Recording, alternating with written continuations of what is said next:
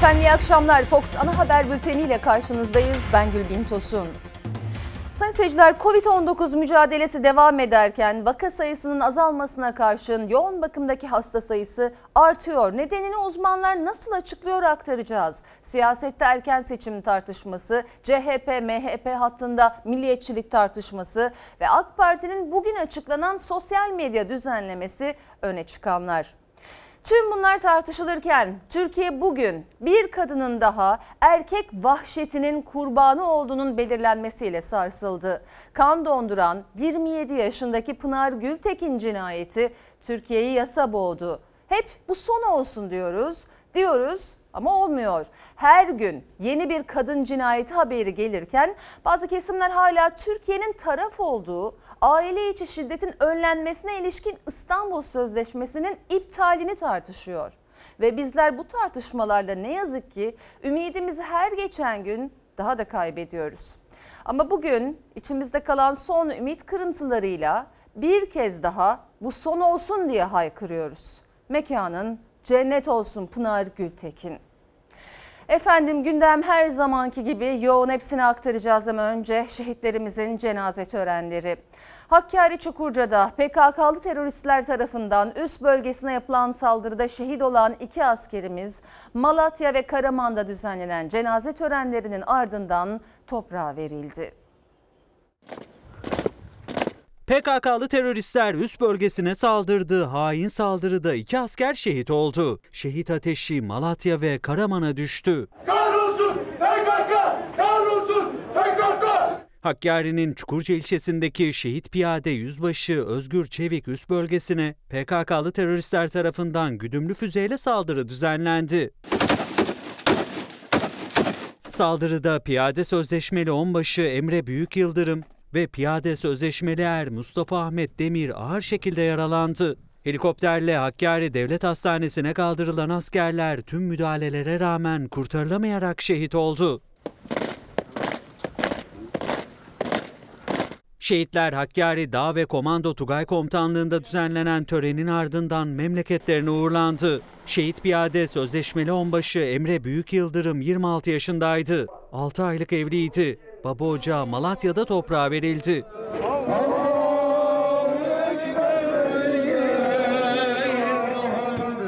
...23 yaşındaki şehit piyade sözleşmeli er Mustafa Ahmet Demir nişanlıydı. Kurban Bayramı'nda düğün yapacaktı. Karaman'da gözyaşları ve dualarla sonsuzluğa uğurlandı.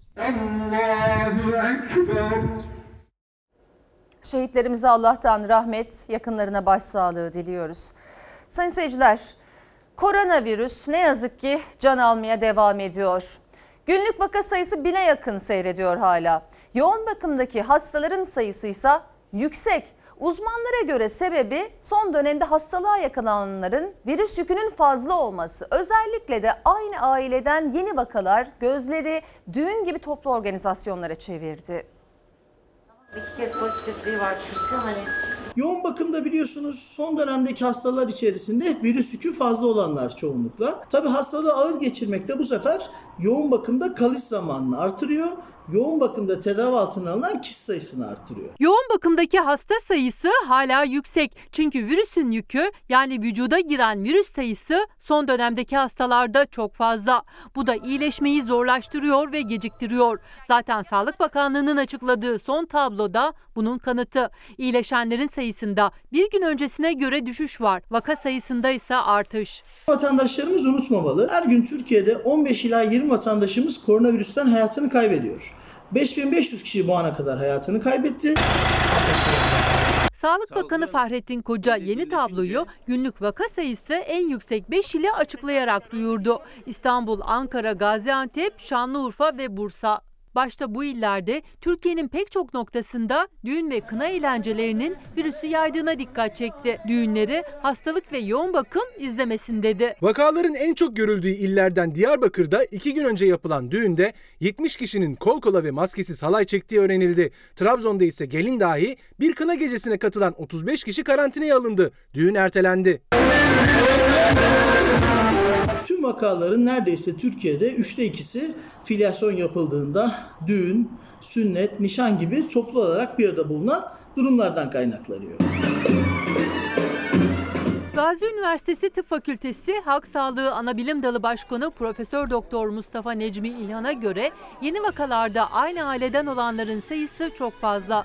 Bunun sebebi de toplu organizasyonlar. soyadı aynı olanların da çok olduğunu gördüğümüzde bu kişilerin yoğun olarak özellikle de kapalı ortamda sık temasları sonucunda virüse fazla miktarda temas ettikleri ve bu nedenle de hastalığı ağır geçirdiklerini gözlemliyoruz. Virüs can almaya devam ediyor. 24 saatte 931 kişiye daha koronavirüs tanısı konuldu. 17 hasta ise hayatını kaybetti. Profesör İlhan herkesi ciddiyetle tedbirleri uygulamaya çağırdı. Sadece sağlık çalışanlarının çabası, sağlık sisteminin gücü ya da devletin çabası yeterli değil koronavirüsü kontrol etmede. Mutlaka vatandaşlarımızın da fiziksel mesafe, maske ve hijyen kurallarına dikkat etmesi, bu koşullar kapsamında günlük hayatını geçirmesi gerekiyor. Libya'da darbeci Hafter'e destek veren Mısır lideri Sisi bölgede gerilimi artıracak bir adım daha attı. Kahire yönetimi Libya'ya asker gönderme yetkisi veren tezkereyi meclisten geçirdi. Türkiye'nin yanıtı gecikmedi. Mısır Meclisi olası Libya harekatı için hazırlanan tezkereyi onayladı. Cumhurbaşkanı Erdoğan darbeci Hafter'e destek veren Mısır lideri Sisi'ye yanıt verdi. Trablus'u tehdit eden darbecileri gerileterek Libya halkının güvenliğini temin ettik ve geleceğine umutla bakmasını sağladık. Son zamanlardaki bazı gelişmeleri yakından takip ediyoruz ve kimse heveslenmesin ona da prim vermeyeceğiz. Libya'da son günlerde hem sahada hem masada sıcak saatler yaşanıyor. Türkiye'nin desteklediği ulusal mutabakat hükümeti, petrol sahalarının bulunduğu Sirte ve Cufra'yı darbeci Hafter'den almak için operasyon hazırlığı içinde hükümet birlikleri Sirte'nin batısına askeri sevkiyat yaptı. Gelişmeler karşısında Mısır Meclisi dünyayı endişelendiren bir adım attı. Daha önce Sirte'ye operasyon düzenlenmesi halinde Libya'ya müdahale edilebileceğini söyleyen darbeci lider Sisi harekete geçti. Gizli oturum düzenlendi. Libya'ya asker gönderilmesini öngören tezkereyi onayladı. Türkiye tezkereye en üst düzeyde tepki gösterdi. İster İdlib'de, ister Libya'da, ister Azeri kardeşlerimize karşı Ermenistan'ın şu anda yapmış olduğu saldırılarda hiçbir zaman mazlumları yalnız bırakmadık, bırakmayacağız. Libya'da tek çözüm siyasi çözümdür. Bugüne kadar askeri çözümü tercih edenler sahada yenilgiye uğradılar. Diplomasi de hareketlendi. Milli Savunma Bakanı Hulusi Akar, Libya ve Malta İçişleri Bakanlarıyla görüştü. Libya krizine çözüm bulmak için Rusya Dışişleri Bakan Yardımcısının da bulunduğu heyet Ankara'ya geldi. Sayın seyirciler bültenin başında aktarmıştım. Ne yazık ki Türkiye bugün bir kadın cinayetiyle sarsıldı. Muğla'da 5 gündür aranan üniversite öğrencisi Pınar Gültekin'in vahşi bir cinayete kurban gittiği ortaya çıktı. Suçunu itiraf eden katil zanlısı yine aynı gerekçenin arkasına sığındı. Kıskançlık.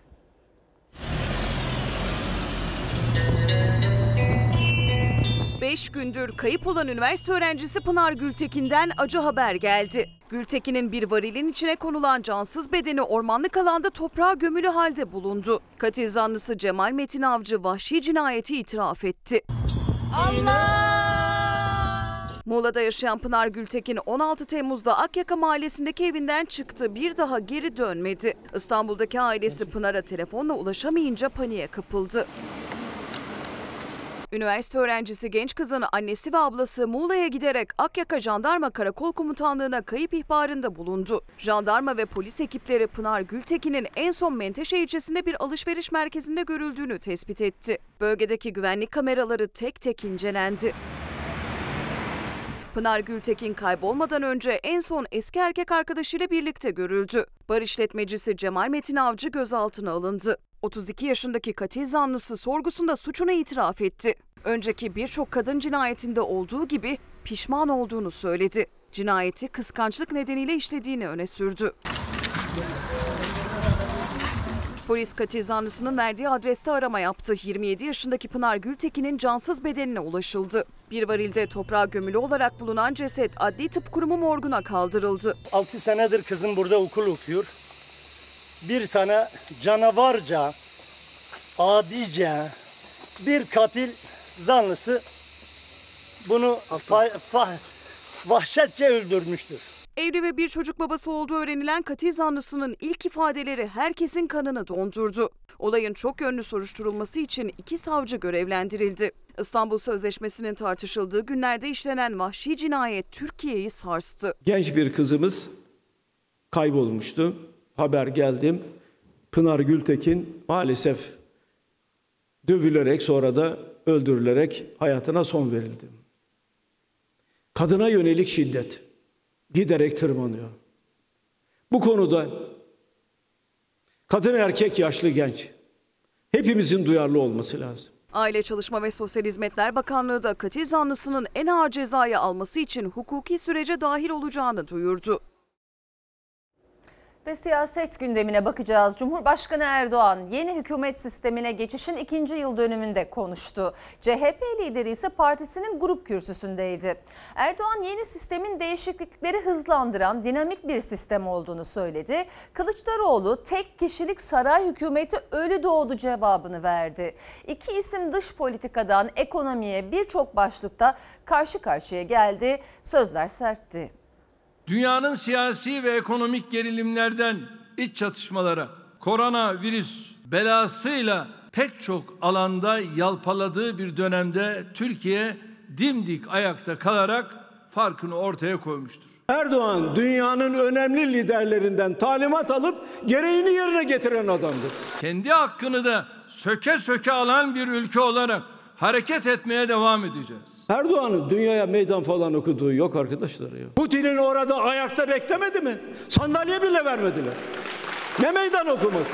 Cumhurbaşkanlığı hükümet sisteminin ikinci yılı doldu. Erdoğan iki yıllık sistemde neler yaşandığını anlattı. Yankısı Kılıçdaroğlu'ndan duyuldu. Cumhurbaşkanlığı hükümet sistemi gerek ve ihtiyaç duyulduğunda her türlü değişikliğin süratle yapılabilmesine imkan sağlayan dinamik bir sistemdir. Biz yaptık. Öyleyse en doğrusu budur gibi bir inatlaşmaya gitmiyoruz, gitmeyeceğiz. Daha güzelini bulduğumuzda her türlü değişime gönlümüzde, siyasetimizde açıktır. Tek kişilik saray hükümeti ölü doğmuştur.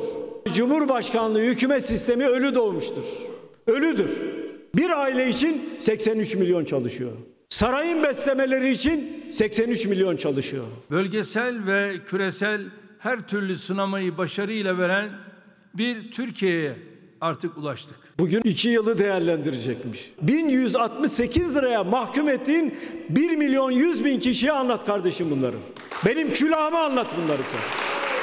Cumhurbaşkanı Erdoğan arkada bakanları ekonomiden yatırımlara, sanayiden ulaştırmaya, eğitime değinmediği başlık bırakmadı. İki yılın muhasebesini yaptı. Çanakkale Köprüsü'nü gördünüz. Nasıl? Muhteşem. Beşli çete için 83 milyon çalışıyor. Orta sınıf tamamen yok oldu. Kanal İstanbul'un etüt proje çalışmalarını bitirdik. Talipler evet artmaya başladı. İnşallah Kanal İstanbul projemizde tüm dünyaya örnek olacak. Çiftçinin halinden anlamaz.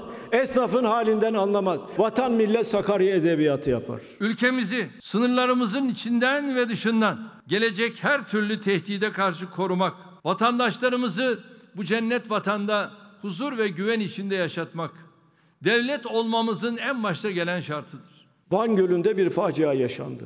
59 kişinin cesedine ulaşıldı ve çıkarıldı. Yüz binlerce kişi gelip gidiyor. Parayla tabii. Bu paradan nemalanan siyasetçilerde var mı acaba? 618 olan ambulans sayısını 5437 adede yükselttik. Hatırlayın o günleri. Ambulanstan başka her şeye benziyordu. Rize Köprübaşı köyünde felaket yaşandı. Yardım tam 10 saat arkadaşlar ancak geliyor. Ve Havva tüysüz hayatını kaybediyor iç kanamadan. İnsana yetişmiyor. İnsanın hayatını kurtarmıyorsa ambulansın ne değeri var, uçağın, helikopterin ne değeri var? CHP lideri Kılıçdaroğlu 15 Temmuz şehit yakınları ve gaziler için toplanan yardım paraları üzerinden de Cumhurbaşkanı'na yüklendi.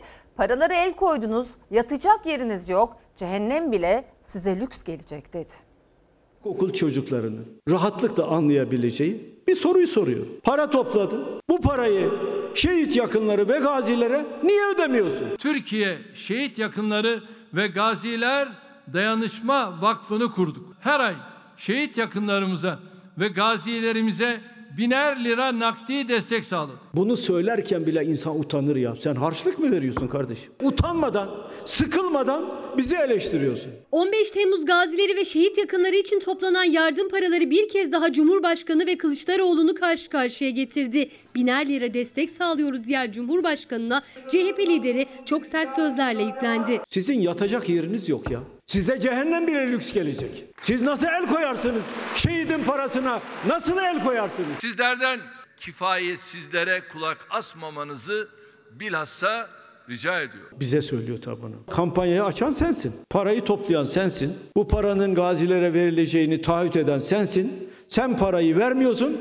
Ben de diyorum ki parayı niye vermiyorsun? 15 Temmuz'un yıl dönümünde 340 milyona yakın yardım parası toplandığını söyledi Cumhurbaşkanı. Şehit ailelerine ve gazilere yardım yapıldığını, şehitlik ve gazilik ünvanını taşıyamayanlar var sözü de mecliste Kılıçdaroğlu'nun gündemindeydi. Bu ünvanların sorumluluğunu taşımakta zorlananlar elbette olabilir. Şehitlik bir ünvan değildir. Burası ticari firma mıdır ya ünvanı olsun? Her şeyi parayla görüyor. Parayla ölçüyor çünkü. Tartışma 15 Temmuz yardım paralarıyla başladı, FETÖ'ye kadar uzandı. Bir terör örgütü devletin tepesindeki en önemli kişiyi aldatma kapasitesine sahipse senin o koltukta oturmaman lazım.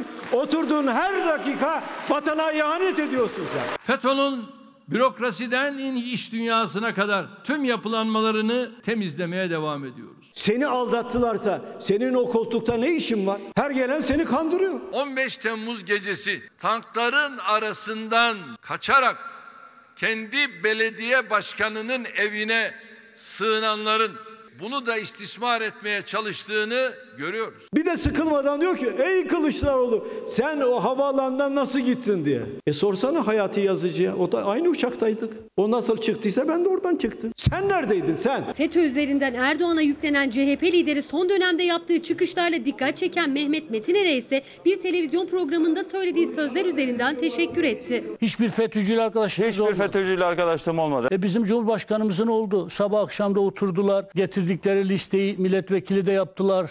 Önemli yerlere de atadılar. Mehmet Metinler'e teşekkür etmek istiyorum. Gerçeği söylüyor. Erdoğan'ın bu ülke için nasıl bir felakete ortam hazırladığını artık hepimizin e, bilmesi lazım. CHP-MHP hattında da milliyetçilikle başlayan sert bir tartışma vardı bugün. Bahçeli CHP'yi hem PKK hem de FETÖ üzerinden eleştirdi. Kılıçdaroğlu'nun cevabı bizim milliyetçiliğimiz adamına göre değildir. Bu yüzden bizi anlayamazlar oldu. Bir diğer tartışma başlığıysa erken seçimdi.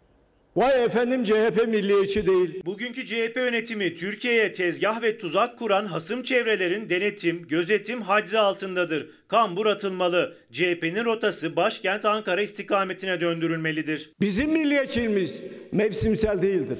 Adamına göre milliyetçilik değildir. Dolayısıyla onlar bizi anlayamazlar. Bizim milliyetçiliğimizde bayrağa saygı, vatanın bütünlüğüne saygı vardır. Nokta. Sert sözler karşılıklı birbirine hedef alan açıklamalar. CHP lideri Kılıçdaroğlu ve MHP lideri Bahçeli seçim tartışmalarından milliyetçiliğe kadar uzanan çizgide karşı karşıya geldi. İdlib'de 33 askerimiz şehit oldu. Koşa koşa gittiler.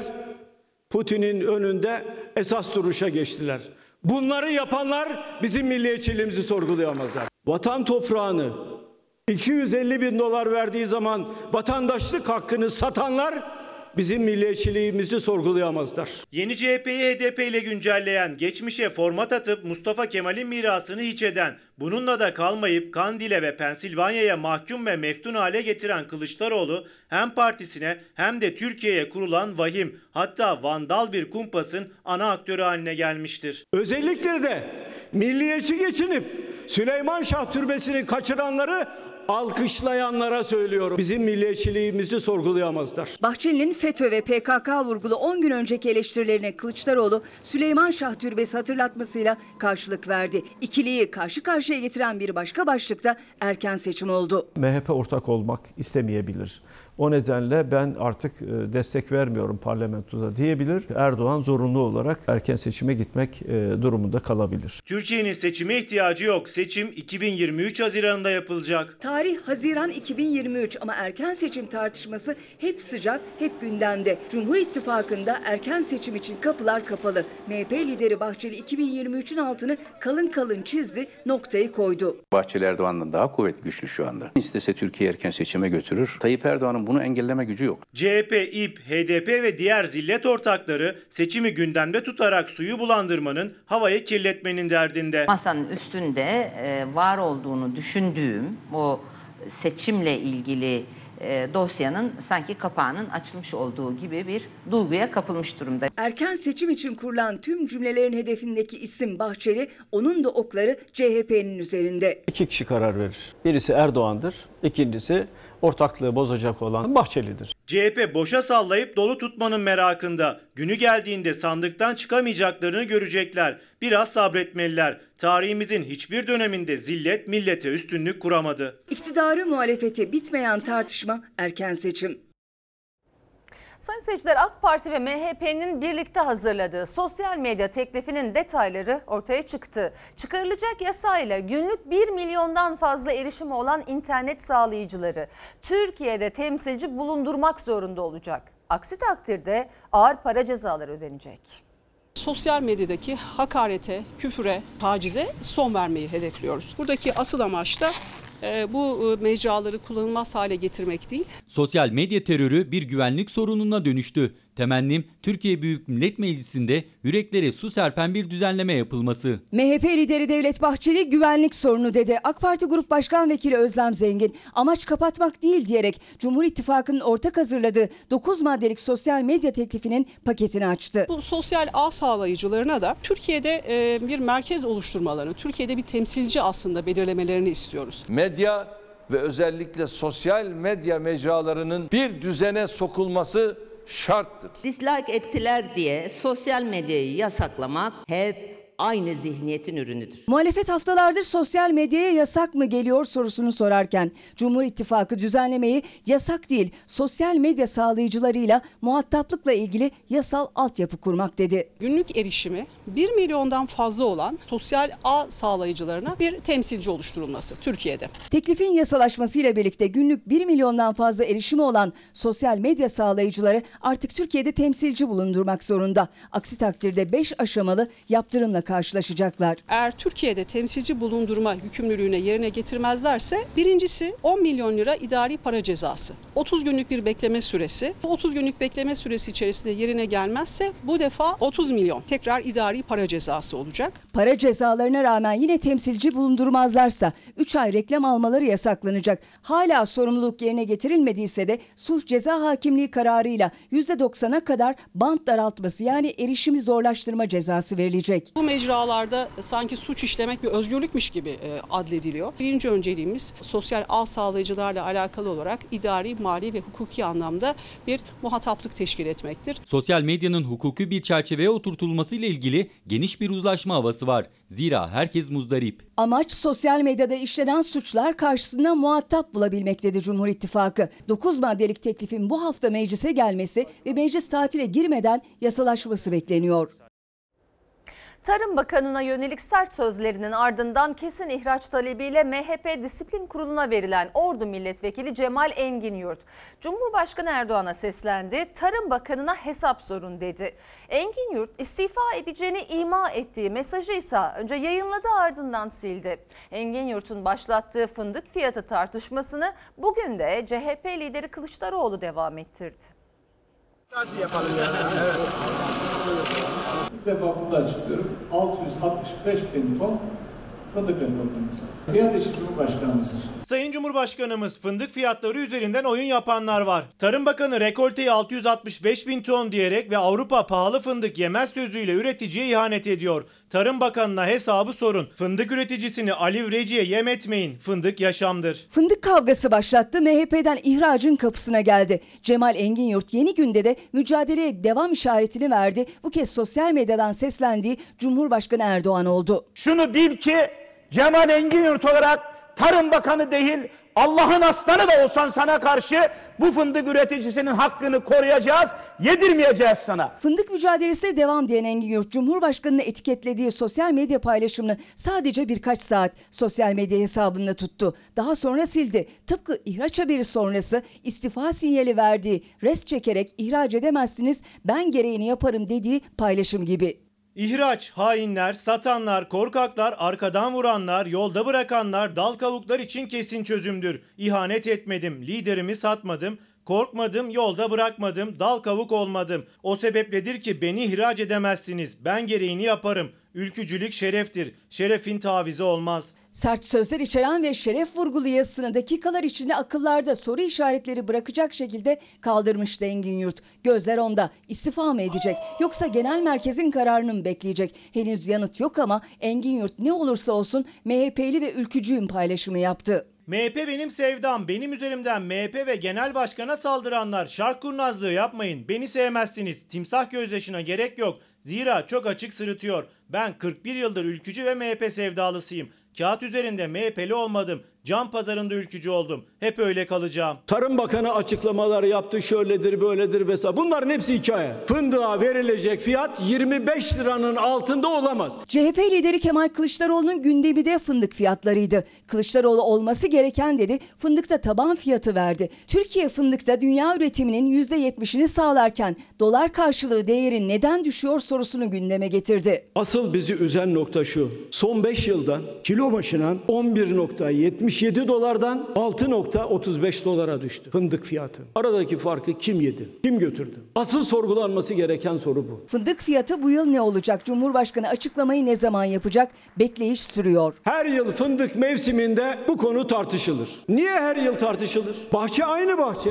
Üretici aynı üretici. Gübre aynı gübre. Maliyetin belli. Alacağım para belli değil. Niçin belli değil? Çiftçi de üretici de bir yıl önceden kaç lira gelir elde edeceğini bilecek. Cumhurbaşkanlığı hükümet sisteminde geçen iki yılın muhasebesini yapan Cumhurbaşkanı Erdoğan'ın da grup toplantısında konuşan CHP lideri Kılıçdaroğlu'nun da en önemli başlıklarından biri ekonomiydi. Bir kez daha karşı karşıya geldi iki lider.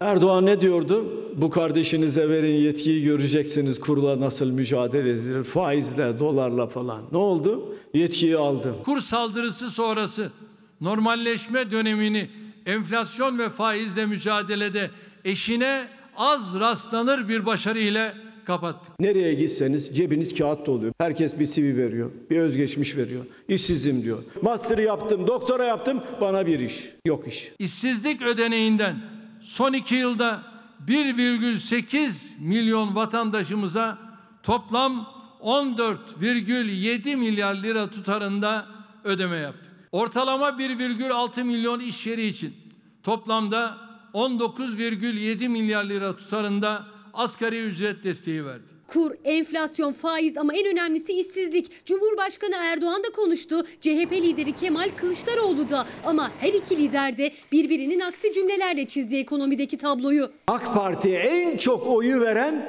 esnaflar bu dönemde en büyük mağduriyeti yaşadılar. Salgın sürecinde 29 milyar lira tutarında vergi ödemesiyle Bağkur prim ödemesini erteledik.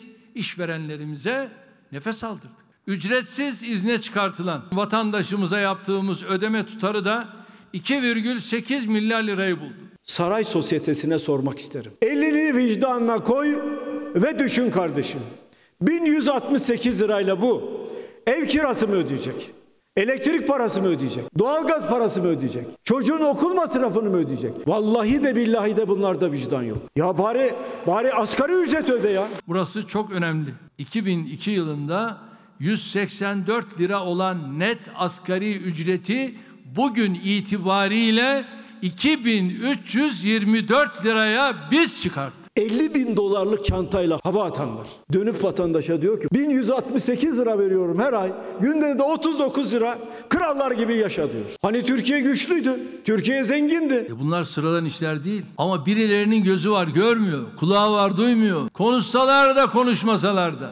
Biz doğruları yapmaya devam edeceğiz. Cumhurbaşkanlığı hükümet sisteminin ikinci yılında geçmişi muhasebesini yaparken ekonomideki ivmelerin hep yükseldiğine dikkat çekti Cumhurbaşkanı. CHP lideri ise günlüğü 39 liraya denk gelen 1168 liralık kısa çalışma ödeneğinden çiftçilerin sorunlarına hatta kıdem tazminatına kadar birçok başlıkta iktidarı hedef aldı. Çiftçimize verdiğimiz desteği son iki yılda %52 artırarak 2020 yılında ise 22 milyar liraya çıkardı. Çiftçiler çok sıkıntılı. Elektrik paralarını ödeyemiyorlar. Ödemiyorsan elektriğinizi kesiyoruz diyorlar. %108 zam geldi elektrik fiyatlarına. Ödeyemiyor. Çiftçinin 176 milyar lira alacağı var saray hükümetinden. En düşük emekli aylığını 1500 liraya yükselttik. 5 Ramazan ve Kurban Bayramı'nda emeklilerimize toplam 53,2 milyar lira ikramiye ödemesi gerçekleştirdik. Kıdem tazminatını getireceğiz dediler. Öve öve bitiremediği, bunu düzelteceğiz diyen Erdoğan bu şekliyle bu adımı atmak adil değil, doğru değil demeye başladı. E niye düşünmedin kardeşim? Niye sormadın? Çünkü kibri engel buna. 1 Haziran'da başlayan normalleşme adımlarının ardından işletmelerin çalışma koşulları süreç içinde esnetildi. Bir tek ruhsatında gece kulübü ya da bar yazan işletmeler normalleşmenin dışında kaldı. Binlerce çalışan evlerinde geçim sıkıntısı çekiyor. Valla unutulduk yani e, şimdi bu kapalı alan dediğimiz her yer açıldı. Metrobüsler, e, metrolar kalabalık, düğün salonları açıldı, AVM'ler açık. Bar, gece kulübü, diskotek, ruhsatlı yerlerin ismi geçmiyor. Gece kulüpleri bu gibi yerler sabaha kadar şehri aydınlatır. O ışıklar 4 aydır yanmıyor. Koronavirüs salgını Türkiye'de patlak verdikten hemen sonra eğlence mekanları kapatılmıştı. Gece kulüpleri normalleşme adımlarıyla da açılmayan nadir yerlerden. İşletmeciler ayakta kalmakta, çalışanlarsa geçinebilmekte büyük zorluk çekiyor. Personel ayağı en önemlisi. Çünkü insanlara sadece kısa ödeme seçeneğiyle hayatlarını devam ettirme gibi bir durum söz konusu değil. Kira birikti mesela. Ödeyemiyorsanız hatta çıkın noktasına kadar geldik. Salgınla beraber aslında esnaf zorlu günler yaşamaya başladı. Normalleşme adımlarıyla beraber de esnafın sorunları biraz olsun giderilsin diye kısıtlı bir şekilde kafeler, restoranlar, içkili mekanlar açılmaya başlandı. Bugünse saat kısıtlaması tamamen ortadan kaldırılmış oldu. Ama bu sürecin asıl mağdurları gece mekanları işletenler oldu. Minimum bir esnafımızın aylık gideri 30 bin lira. 5 aydır kapalı diyoruz 150 bin lira. Gerçekten durum çok sıkıntılı. İçişleri Bakanlığı'nın son genelgesiyle lokanta, kafe ve kıraathane gibi işletmelerin çalışma saati kısıtlaması ortadan kalktı. Yani gece 24'te kapatmak zorunda değiller artık. Eğlence sektörünün de gözü yeni bir düzenlemedeydi ama genelgede onlara yer verilmedi. Lokantalar içkili ve içkisiz olarak hepsi bir bütün. Tek şu anda e, ruhsatında bar, diskotek e, ya da işte gece kulübü ruhsatı olanlar kapalı. Bu iki arkadaşın olduğu gibi Beyoğlu'nda yan yana olan bu iki mekandan biri bar işlettiği için açamıyor. Diğerinin ruhsatındaysa içkili restoran yazıyor. O açıyor ama asıl sorunları biri kapalıyken diğerinin de işlerinin etkilenmesi ve zarar görmesi. Eğlence sektörü bir zincirdir, halkadır. Herkes birbirini tamamlar. Benden çıkacak kulübe gidecek, kulüpten çıkacak çorbacıya gidecek, çorbacıdan midyeciye gidecek, taksiye binecek. Gece kulüplerinin olmaması şehrin aslında karanlığa gömülmesidir. 28 yıllık bu işletmede 17 sigortalı eleman çalışıyordu salgından önce. Aylardır kapalı olan mekanda çalışanlar kısa çalışma ödeneğiyle yani ortalama 1600 lirayla geçinmeye çalışıyor. İşletmeciler de çalışanlar da kapılarını yeniden açacakları günü bekliyor. Ben evli bir insanım. 4 yaşında bir çocuğum var. Yaklaşık 3 ay kiramı veremedim. 1600 lira para zaten faturalarımızı ertelemediler bu noktada hiçbir şekilde. E, destek hiçbir destek yok. Sadece bir devlet destek kredi çıkardı ona bile başvurduk. O da çıkmadı. Müzisyen, şarkıcı, DJ, garsonu, komisi, valesi, işte barmeni, e, herkes e, eğlence sektöründen çok ciddi anlamda evine ekmek götürüyor. Tabii ki herkes 5 aydır kilitlenmiş durumda. Zorunlu yaptırılması gereken araç muayenesinin ücreti egzoz ölçümüyle birlikte otomobil başına 422 lirayı buluyor. Peşin ödenen bu ücretin yarısı devlete gidiyor, yarısı özel şirkette kalıyor. Sürücüler tepkili. Egzoz yapılacak mı? Hiçbir şey de yapmıyorlar. Yani bakım yaptırmıyorum sonuç olarak. Sadece arabayı kontrol ediyor. Çok fazla yani. Özel hastaneler o kadar pahalı değil yani. Gerçekten arabanın hastanesi daha pahalı. Gerçekten öyle yani. Çok pahalı. Şimdi benim araba yapı e, az bir parası var. Bu adam e, 400 küsür lira para alıyorlar bizden. Burada da hiçbir şey yaptıkları yok. Öte yandan giriyorsun, bir yandan çıkıyorsun. Sanki bizim arabaları yeniden bakım yaptırıyorlar. Bakım değil muayene ama bakım ücreti kadar neredeyse. Egzoz ölçümüyle birlikte araç muayenesi otomobil başına 422 lira. Sürücüler yıldan yıla enflasyonun da üstünde artan bu ücrete de zorunlu muayene için özel sektöre ödeme yapılmasına da tepkili. Burada rekabet yok. Tekel oluşmuş. Tekel oluşmuş. Sabah açıyorsunuz. 800 araba günde düşürülmesi lazım. Çok büyük para bu yani. Muayene istasyonlarındaki alınan bu ücretlerin ben gerçekten haksız olduğunu düşünüyorum abi. Askeri ücretle çalışıyorum.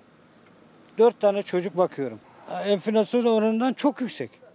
Çok yüksek. Yazık paraya da yazık. Biz kolayına kazanmıyoruz bunu. Ticari araçların her yıl, özel araçlarınsa 2 yılda bir muayeneden geçmesi zorunlu. Eskiden devletin yaptığı araç muayene hizmeti özelleştirmeyle birlikte 2007 yılından bu yana özel bir şirkete devredildi. Muayene ücretleri ise her geçen yıl daha fazla cep yakıyor. Üstelik nakit ödeme dışında bir seçenek de yok. Geçen sene de aynı bir şeye bakıyorlardı. Bu sene de aynı şeye bakıyorlar. Neye göre zam var biz de anlamış değiliz yani. Geçtiğimiz yıl binek otomobiller için araç muayene ücreti egzoz ölçümü hariç 280 liraydı. %22'lik bir artışla bu rakam bu yıl 342 liraya yükseldi. Eğer sürücüler egzoz ölçümünü de istasyonlarda yapmak isterse bir araç için ceplerinden toplam 422 lira çıkıyor.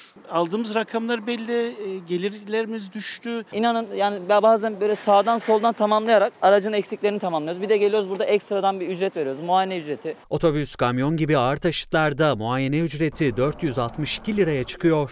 Zammı belirleyense devletin açıkladığı yeniden değerleme oranı. Bu yıl %22 olunca fiyatlar da uçtu. Araç muayene işlemini yapan firma internet sitesinden gelirlerin %50'sinin devlete aktarıldığını belirtiyor. 342 liralık bir muayene ücretinin vergilerle birlikte 197 lirası devlete, 145 lirası da işlemi yapan firmaya kalıyor. Özel firmanın da devletin de kasası doluyor. Sürücülerin ise cüzdanı yanıyor. Yani bir şekilde işte yardımcı olunması lazım ama her seferinde her yerden daha fazla para, daha fazla para, daha fazla vergi, zam derken halimiz ortada zaten. Rize'de şeker otu olarak bilinen stevia bitkisinin yetiştirilmesi için başlatılan proje tartışmaya yol açtı. Bitkinin üretimine geçilmeden fabrikası için 16 milyon lira yatırım yapılmasına CHP Niğde Milletvekili Ömer Fethi Gürer tepki gösterdi. CHP'li vekil yaşananları fıkraya benzetti. Stevia bitkisi geldi.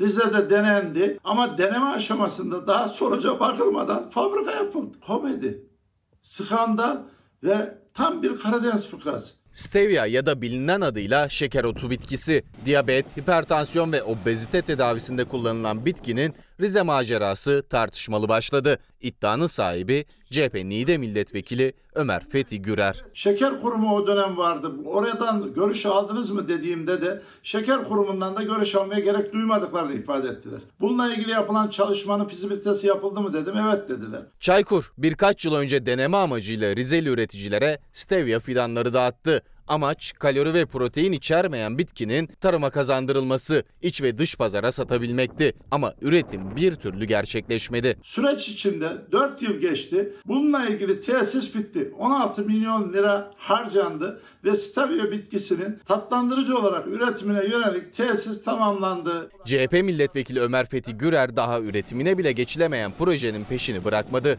16 milyon lira harcanıp fabrika kurulduğunu öne süren Gürer konuyu meclise taşıdı. Tarım ve Orman Bakanlığı'nın verdiği yanıt Karadeniz fıkrası gibiydi. Çünkü tesis bitmiş ama stevia bitkisinin Rize bölgesine yetişemeyeceği ortaya çıkmıştı.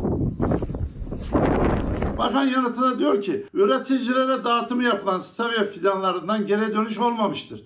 Geri dönenleri de yetiştiremeyeceklerini söylemiştir. Bakanın yanıtıyla Rize'de stevia bitkisi üretimine uygun tarım arazisi olmadığı ortaya çıktı. Büyük umut bağlanan Fabrikası bile hazır proje başlamadan bitti mi zaman gösterecek. Düz ve taban arazileri çoğunluğu çay bahçelerine tesis edildiğinden ekonomik anlamda yetiştirici yapılabilecek yeterli düz arazi bulunmamaktadır. Ne yazık ki planlaması olmayan tarımın ülkemize getirildiği boyutların ötesinde yapılan yatırımlarında ne kadar boşa gittiğinin somut bir göstergesi.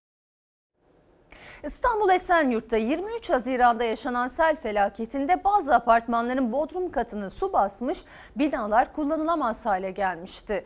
Mağdurlar İstanbul Valiliği tarafından otele yerleştirilmişti ama iddialarına göre apar topar kapı önüne konuldular. Valilik topu İstanbul Büyükşehir Belediyesi'ne, belediye ise valiliğe attı.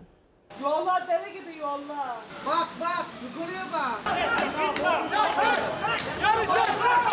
Otele kovdular bizi gönderdiler. Bildiğiniz sokakta kaldık yani kimse bakmıyor. Dere taştı, mahalleyi vuran selde özellikle bodrum katlar suya gömüldü. İstanbul Esenyurt'ta bir kişinin can verdiği felaketin ardından sel mağdurları valiliğin ayarladığı bir otelde konaklıyordu. İddiaya göre apar topar otelden çıkarıldılar. İstanbul Valiliği İstanbul Büyükşehir Belediyesi'nin kira yardımında bulunması gerektiğini savunuyor. Belediye ise çalışmalarımız devam ediyor diyor. Aileler ise mağdur. Şu an ben de babamlarda kalıyorum. Esenyurt Pınar Mahallesi'ni vuran selin üzerinden neredeyse bir ay geçti. Bodrum katları tamamen su basmıştı. O katlar boşaltıldı. Yetkililer, valilik, belediyeler devreye girdi. Yardım edeceğiz dedi. Sadece eşya ile ilgili valilikten yardım alabildiler. Ama şimdi kira ve barınma için de destek bekliyorlar. 100 bin liralık yakın bir masrafı var. Yani bunu en azından devlet bir yarısını karşılaması gerekiyor. Çeyreğini bile karşılamadı. 23 Haziran'da İstanbul'da etkili olan kuvvetli yağış Esenyurt'taki Pınar Mahallesi'ni bu hale getirdi. Bodrum katlarını su basan binalar hemen boşaltıldı. Ancak bir ay geçmeden otelden de ayrılmaları istendi. Dere taşıp sel vurduğunda bu evin içerisinde 6 kişi vardı. Sel suları evi doldurmadan çıkmayı başardılar. Herhangi bir can kaybı yaşanmadı. Şahin Kazan ailesiyle beraber yaşadığı bu evi boşaltmak zorunda kaldı. Boşalttıktan sonra da otele yerleştirdi yetkililer. Otelden de çıkmaları istenince ailece kalacak yer bulamadılar. Geçici olarak ben bir arkadaşımda kalıyorum. Yani para yok. Ben mağdur durumdayım. Derenin imarını vermeseydin İstanbul Valiliği yerleştirmişti otele mağdurları. Yine valiliğin talimatıyla kapı dışarı edildiler iddiaya göre. Valilik ise kira yardımı için İstanbul Büyükşehir Belediyesi'ni sorumlu tutuyor. İki resmi kurum birbirine adres gösterirken sel mağdurlarının barınma sorunu devam ediyor. Eşyalarım her şey yepyeniydi benim.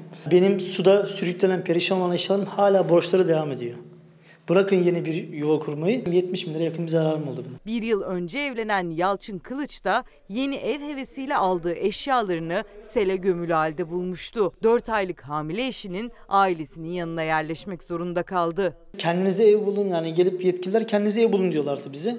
Kendine ev bulman için bir şeyler yap olması lazım. Sıfırdan başlamıştık, eksi ona düştük. MHP'nin daha önce meclise taşıdığı askeri hastanelerin yeniden açılmasına yönelik talebini bu kez emekli subaylar dile getirdi. Askeri ve sivil hekim arasındaki farklara dikkat çektiler. Sivil yetişmiş doktoru yani yedek subayı savaş alanına atamazsınız. Helikopterden atlatamazsınız. Bunlar için yetişmiş hekime ihtiyaç var. Bunların da hepsi Gata Haydarpaşa Eğitim Hastanesi'nde ve Ankara Gülhane komutanlığında hepsi mevcuttu. Şimdi bunların hepsi ortadan kaldırıldı. Gerek sulh döneminde gerek savaş döneminde askeri hekimliğin çok özel bir yeri vardır ve genel tıp eğitimi üzerine çok özel ve uzun bir eğitim ve deneyimi gerektirir. 15 Temmuz hain darbe girişiminin hemen ardından askeri hastaneler Sağlık Bakanlığı'na devredildi. Askeri doktor ve sağlıkçılar yerine Türk Silahlı Kuvvetleri'nin hekim ihtiyacı sivil sağlık personeliyle karşılanmaya başlandı. Türkiye Emekli Subaylar Derneği TESUD'un İstanbul Teşkilatı ve Kalp Cerrahı Profesör Doktor Bingir Sönmez'e göre bu değişiklik bazı eksiklikleri de beraberinde getirdi. O yüzden askeri hastanelerin yeniden açılmasını istediler. Askeri hekim dediğimiz hekim önce asker olarak yetiştirilir veya yetiştirilirdi. Genç tabip teğmenlere fiziksel eğitim verilir. Silah kullanma öğretilir. Hiç olmazsa bir defa paraşütle atlanması sağlanır. Hayatta kalma kursları verilir. Siz bunların hiçbirini yeni mezun bir tabip doktora, sivil doktora iki aylık eğitimle veremezsiniz. Elleri hem silah hem de neşter tutabiliyordu askeri doktorların. Bu da olası savaş durumunda ya da terör operasyonlarında hayati önem taşıyordu. Profesör Sönmez ve emekli subaylar eski sisteme dönülmesi için hükümete seslendi. Bir savaş alanında O doktor önce kendini mi koruyacak, yanındakileri mi koruyacak? Acilen Türk ordusu, Türk Silahlı Kuvvetleri, Mehmetçiklerimiz tabiplerini bekliyor. 2043 olan askeri doktor sayısının 347'ye düşmesinin ardından konu meclis gündemine de taşındı. Milli Savunma Komisyonu'ndaki görüşmeler sırasında MHP Genel Başkan Yardımcısı Hidayet Vahapoğlu askeri hastanelerin yeniden açılmasını istedi. CHP Balıkesir Milletvekili Fikret Şahin de mecliste düzenlediği basın toplantısında aynı talebi dile getirdi. Dünyanın hiçbir ülkesi yoktur ki bu kadar askeri olsun, bu kadar güçlü bir ordusu olsun ve askeri hekimi olmasın. Askeri hastanelerin açılması ve askeri hekimlerin de tekrar görevlerini eskisi gibi yerine getirmesini talep ediyoruz. Şimdi ara zamanı. Efendim Fox ana haber bültenini burada noktalıyoruz. Fox'ta yayın Çalgı Çengi ikimizle devam edecek. İyi bir akşam geçirmenizi diliyoruz. Hoşçakalın. Feda bir tek dostuma Her köşesi cennetin ezilir yerler için Bir